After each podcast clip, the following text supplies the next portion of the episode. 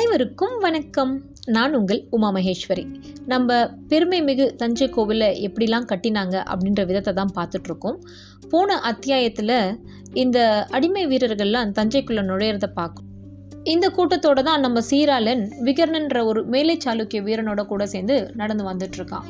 விகர்ணன், எனக்கு ராஜாவை பார்க்கணும், அவர்கிட்ட ஒரு கேள்வி கேட்கணும், எதுக்காக இந்த 7 பனை உயரம் கட்டுறாங்க, இதில் கட்டுறீங்களே, உங்களுக்கு நிஜமாக அறிவு இருக்கான்னு கேட்கணும் அப்படின்னு அவன் கேட்கும் பொழுது சீரலனுக்கு உடனே கோவம் கழுத்தை பிடிக்க போகிறான்.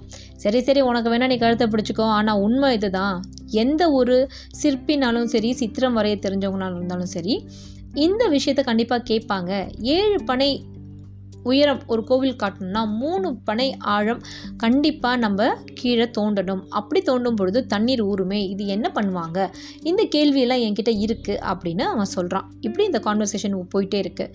இன்னொரு பக்கம் அந்த வீரர்கள் உள்ளே நுழையும் பொழுது தஞ்சையோடைய அழகு அவங்க பார்க்குறாங்க. பெண்கள் விதவிதமாக இருக்காங்க.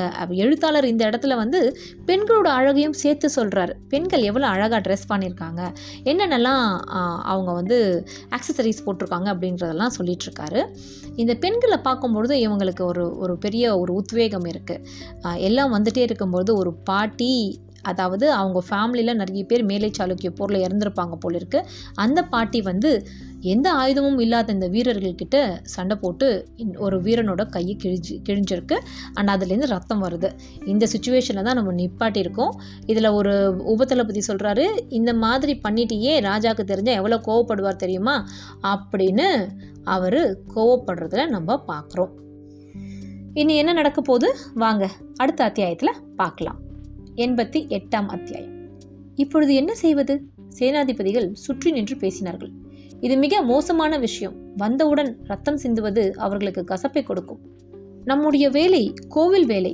அவர்கள் இஷ்டமில்லாமல் இவ்வளவு தொலைவு வந்திருக்கிறார்கள். இந்த வரவேற்பு அசிங்கமானதாகவும் இருக்கிறது. மன்னருக்கு இது தெரிந்தால் மிக கோபமாக நடந்து கொள்வார். எதற்கும் லாயக்கில்லாதவர்கள் என்று நம்மளை பார்த்து ஏசுவார்.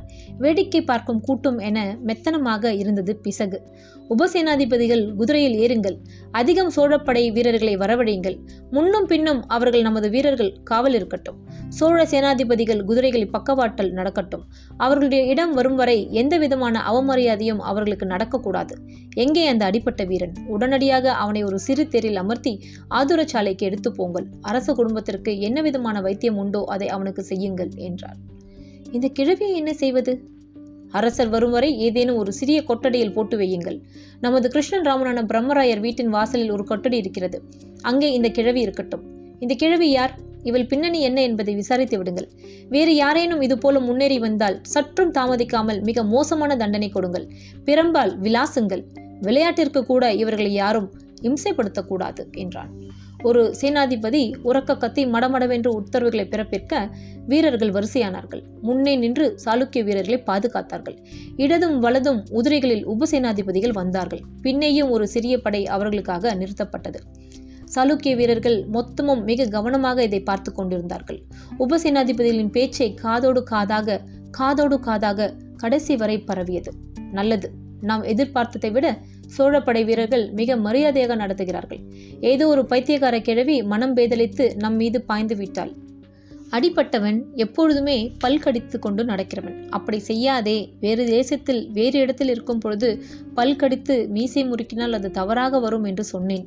கேட்காமல் ஒவ்வொரு முறையும் பல்கடித்து மீசை முறுக்குகிறான். கடைசியில் வெட்டுப்பட்டான். இனி அந்த பழக்கத்தை விட்டுவிடுவான் என்று நினைக்கிறேன். சாளுக்கிய வீரர்கள் நடந்து கொண்டே பேசினார்கள். வடக்கிலிருந்து கிழக்கு பக்க வீதியில் நடந்து தெற்கு நோக்கி நகர்ந்தார்கள். தெற்கில் மிகப்பெரிய தென்னந்தோப்பு இருந்தது. அந்த தென்னந்தோப்புக்குள் நுழைந்தார்கள். சோழ வீரர்கள் விலகிக்கொள்ள என்ன என்று திகைத்தார்கள். உங்களில் யாரேனும் ஒருவனை நீங்கள் தலைவனாக தேர்ந்தெடுத்து கொள்ள வேண்டும். 3 பேரை உபதலைவராக தேர்ந்தெடுத்து கொள்ள வேண்டும். உங்களுக்கு இருப்பிடம் இதுவே. இதை சுற்றி வேலி கட்டப்பட மாட்டாது. நீங்கள் போக வேண்டும் என்று தீர்மானித்தால் ஒளிந்து பயந்து போக வேண்டாம். எங்களிடம் சொல்லி உத்தரவு பெற்று நீங்கள் பாண்டிய தேசம் வரை போவதற்குண்டான ஓலை பெற்று போகலாம். ஒருவேளை ஒளிந்து மறைந்து போவீர்கள் என்றால் வழியிலே மடக்கி நீங்கள் யார் என்று விசாரிக்கும் பொழுது பதில் சொல்ல முடியாமல் மறுபடியும் இங்கே திருப்பி அனுப்பப்படுவீர்கள். எங்கள் ஓலை இருந்தால் பாண்டிய எல்லை வரை நீங்கள் அனுப்பப்படுவீர்கள். எனவே எந்த காவலும் இல்லாமல் நீங்கள் இங்கு வைக்கப்பட்டிருக்கிறீர்கள். இதோ இங்கிருந்து அரைக்கல் தொலைவில் மிகப்பெரிய புல்வெளியில் கோவில் எழும்பப் போகிறது. இந்த புல்வெளிக்கு அப்பால் உள்ள இடத்தில் சிற்பிகள் தங்கியிருக்கிறார்கள். 2 நாட்கள் நன்கு ஓய்வெடுத்துக் கொள்ளுங்கள். இன்னும் சற்று நேரத்தில் சுட சுட அரிசி சோறும் கதம்ப குழம்பும் கத்திரிக்காய் கறியும் உங்களுக்கு பரிமாறப்படும். உடல்வலி நீங்குவதற்காக சிறிதளவு மது வழங்கப்படும். உடம்பு முடியாதவர்களுக்கு, ஜுரம் அல்லது வேறு ஏதேனும் உபாதை இருக்கிறவர்களுக்கு இங்கு ஆதுர சாலை இருக்கிறது. காவலுக்காக இங்கு 16 வீரர்கள் நிறுத்தி வைக்கப்படுவார்கள். உங்களுக்கு தேவையானவற்றை அந்த வீரர்களிடம் தெரிவித்தால் அவர்கள் உடனடியாக நிறைவேற்றுவார்கள். சாளுக்கிய வீரர்களே, தெள்ளத் தெளிவாக உங்களிடம் ஒன்று சொல்லிக் கொள்கிறேன். நீங்கள் கைதிகள் அல்ல. உங்களை கைதியாக எவரேனும் நினைப்பீர்கள் என்றால் அவர்கள் உடனடியாக இந்த தஞ்சை நகரை விட்டு வெளியேறிவிடலாம். நீங்கள் கோவில் பணிக்காக கொண்டு வரப்பட்டிருக்கிறீர்கள். நீங்கள் விரும்பி தஞ்சைக்கு வருவதற்கு ஒத்துக்கொண்டிருப்பீர்கள் என்று நினைவூட்டுகிறேன். எனவே சுமூகமாக, மிக மிக சுமூகமாக இந்த தஞ்சை நகரில் நீங்கள் இருக்க வேண்டும். நல்லபடி வாழ்ந்து திரும்பவும் உங்கள் நகருக்கு போக வேண்டும் என்று விரும்புகின்றேன். எந்த குறை இருந்தாலும் எப்பொழுது வேண்டுமானாலும் இங்குள்ள வீரர்களிடம் தெரிவிக்கலாம். ஒரு உபசேனாதிபதி எப்பொழுதுமே உங்களிடம் இருப்பார் என்று சொல்லிவிட்டு அந்த சேனாதிபதி குதிரையை திருப்பி கொண்டு போக தென்னந்தோப்புக்குள் அந்த வீரர்கள் நுழைந்தார்கள். தென்னந்தோப்புக்குள் நுழையும் இடத்தில் 3 சோழ வீரர்கள் காவல் இருந்தார்கள். இது தாண்டி போக வேண்டுமென்றால் ஒரு வார்த்தை சேனாதிபதியிடம் கேட்டுவிட்டு போங்கள். நாங்கள் நகரை சுற்றி பார்க்க வேண்டுமென்றால் அனுமதி உண்டா? ஒருவன் கேட்டான். இப்போதைக்கு இல்லை, பிற்பாடு சர்வசாதாரணமாக அது ஏற்படும் என்றார். எப்படி? உங்களுக்கென்று ஒரு அடையாள சின்னம் கொடுத்து விடுவார்கள். உங்கள் கைகளில் இரும்பு வளையங்களை மாட்டி விடுவார்கள். அந்த இரும்பு வளையங்கள் நீங்கள் சாளுக்கிய வீரர்கள் என்று உங்களை தெரியப்படுத்தும். அந்த இரும்பு வளையங்கள் இருக்கும் வரை நீங்கள் எங்கு வேண்டுமானாலும் போகலாம். இரும்பு வளையங்கள் இல்லாதவர்கள் நகர முடியாது என்றார். எப்பொழுது இரும்பு வளையங்கள் தருவீர்கள்? ஒருவன் கேட்டான். இன்னும் 2-3 நாட்களில் தரப்படும். உங்களில் வெகு சிலருக்கே முதலில் இரும்பு வளையங்கள் தரப்படும். பிறகு உங்கள் நடவடிக்கைகளை பார்த்து கொண்டு மற்றவருக்கும் வழங்கப்படும் என்றான். கோவில் வேலை எப்பொழுது துவங்குவதாக உத்தேசம்? ஒரு சாளுக்கிய வீரன் கேட்டான். துவங்கியாகிவிட்டது. அடிக்கல் நாட்டி களிரையும் பிடியையும் சுற்றி வர செய்து எல்லைகள் வகுத்தாகிவிட்டன. இங்கே என்னென்ன விதமான சன்னதிகள் வர வேண்டும் என்று வரைபடங்களும் தயாராகிவிட்டன. எனவே நன்கு ஓய்வெடுத்து கொண்டு கோவில் வேலைக்காக உங்கள் மனதை தயார் செய்து கொள்ளுங்கள் என்றார். என்ன விதமான வேலைகள் இருக்கும்? எங்களுக்கு தெரியவில்லை.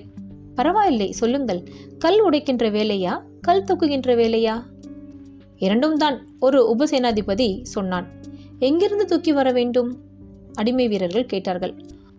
உங்கள் வேலையை எளிதாக்க பல ஏற்பாடுகள் நடைபெற்று கொண்டிருக்கின்றன. மிகப்பெரிய தேர் அடிப்பாகங்கள் உருவாகி கொண்டிருக்கின்றன. 6 அல்லது 8 சக்கரங்கள் பொருத்திய வண்டியில் கருங்கற்களை வைத்து இழுத்து வருவதற்கு ஏற்பாடு செய்திருக்கிறார்கள். ஆட்கள் மட்டுமே அவ்வண்டிகளில் இழுக்க இயலாது. முட்டு கொடுக்க யானையும் இழுக்க இன்னொரு யானையும் இருக்கும் பொழுது அந்த சக்கரங்கள் சரியாக திசை திருப்பி எடுத்து வர உங்கள் உதவி தேவை.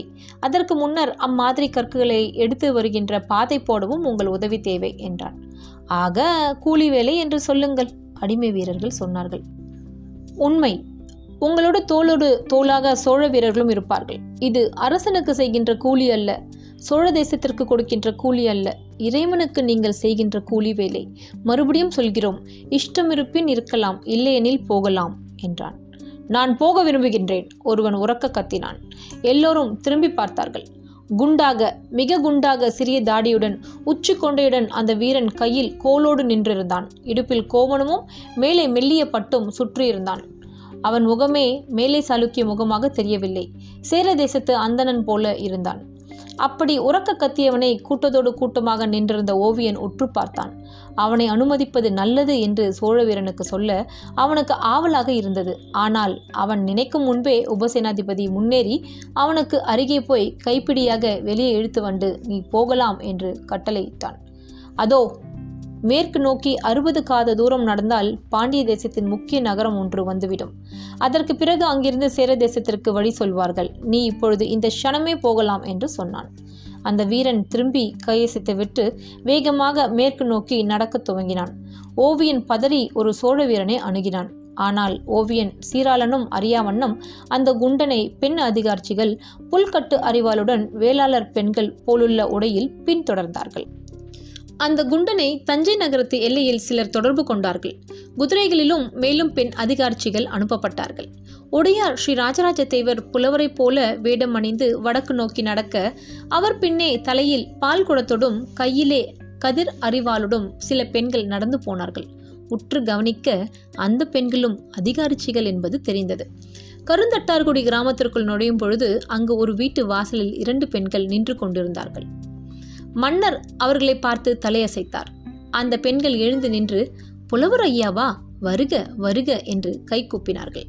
குதிரைகளை இந்த வீட்டுக்கு பின்னால் கட்டியிருக்கிறோம், எந்த நேரமும் தயாராக இருக்கிறோம் என்று பதில் சொன்னார்கள். புலவர் அவர்களை ஆசிர்வதிப்பது போல கை உயர்த்திவிட்டு கருந்தட்டார்குடிக்குள் அதிகாரச்சிகளுடன் நுழைந்தார்.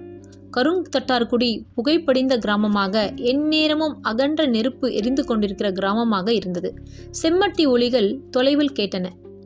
ஊருக்கு சற்று தள்ளி வயல்வெளியில் கருப்பு மணல் பகுதியில் குழிகள் தோண்டி செங்கல் அடுக்கி பெரிய உலை வைத்து அருகில் இரும்பு போட்டு காய்ச்சி அந்த உருக்கிய இரும்பை எடுத்து கொண்டு போய் விதவிதமாக அச்சில் ஊற்றி அந்த அச்சிலிருந்து ஊற்றிய இரும்பு துண்டங்களை எடுத்து கத்தியாகவும் கேடயமாகவும் ஈட்டியாகவும் வாளாகவும் ஒரு கூட்டம் தயார் செய்து கொண்டிருந்தது. புலவர் உள்ளுக்குள்ளே நுழைகிற பொழுது 100 கணக்கான ஈட்டி முனைகளுக்காக இளைஞர்கள் உருக்கிய இரும்பு குழம்போடு ஓடிக்கொண்டிருந்தார்கள். பதம் குறைவதற்குள் அச்சில் ஊற்றி வார்த்து வேறு பக்கமாக குழம்பு பிடிக்க நகர்ந்து கொண்டிருந்தார்கள். அப்படி அவர்கள் ஊற்றுவதையும் ஓடுவதையும் புதிதாக வந்த சாளுக்கிய வீரர்கள் சில பேர் வேடிக்கை பார்த்து கொண்டிருந்தார்கள். புலவர் அந்த சாளுக்கிய வீரர்கள் கூட்டத்தை உற்று பார்த்தார். என்ன வேண்டும் பெரியவரே? ஒரு வாலிபன் தோளில் சம்மட்டியுடன் நின்று கொண்டிருந்தவன் புலவரை பார்த்து கேட்க, எனக்கு 100 எழுத்தாணிகள் தேவைப்படுகின்றன என்றார் புலவர். நாங்கள் இரும்பல்லவா ஊற்றிக்கொண்டிருக்கிறோம், எழுத்தாணி பித்தளையில் இருந்தால் அல்லவா நல்லது, இரும்பு துருப்பிடிக்கும், கையை அறுக்குமே என்றான். இல்லை, எனக்கு வெண்கலத்திலோ பித்தளையிலோ வார்த்து கொடுத்தல் வேண்டும், வெண்கலமும் பித்தளையும் கலந்திருந்தால் நல்லது, அது நன்றாக இருக்கும் என்றார். எதற்காக 100 ஆணிகள்? ஏதேனும் பாடசாலை ஆரம்பிக்க போகிறார்களா? அந்த இளைஞன் கேள்வி கேட்டான். இத்துடன் இந்த அத்தியாயம் 88 முடிவடைகிறது.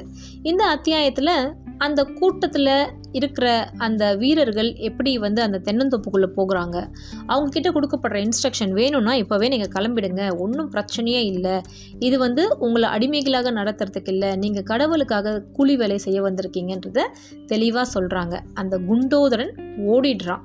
ஸோ அவனை பின்தொடர்ந்து அதிகாரிகளும் போகிறாங்க. இதனால நம்ம ராஜா எங்கே போகிறாருன்னு பார்த்தா கருந்தட்டார்குடின்ற அந்த கிராமத்துக்கு போகிறாரு. அங்கே இரும்பு வேலை செய்கிறவங்ககிட்ட போய் பார்க்குறாரு. இதுதான் இவ்வளோ தூரம் பார்த்துருக்கோம். இனி அடுத்த அத்தியாயத்தில் நம்ம சந்திக்கலாம்.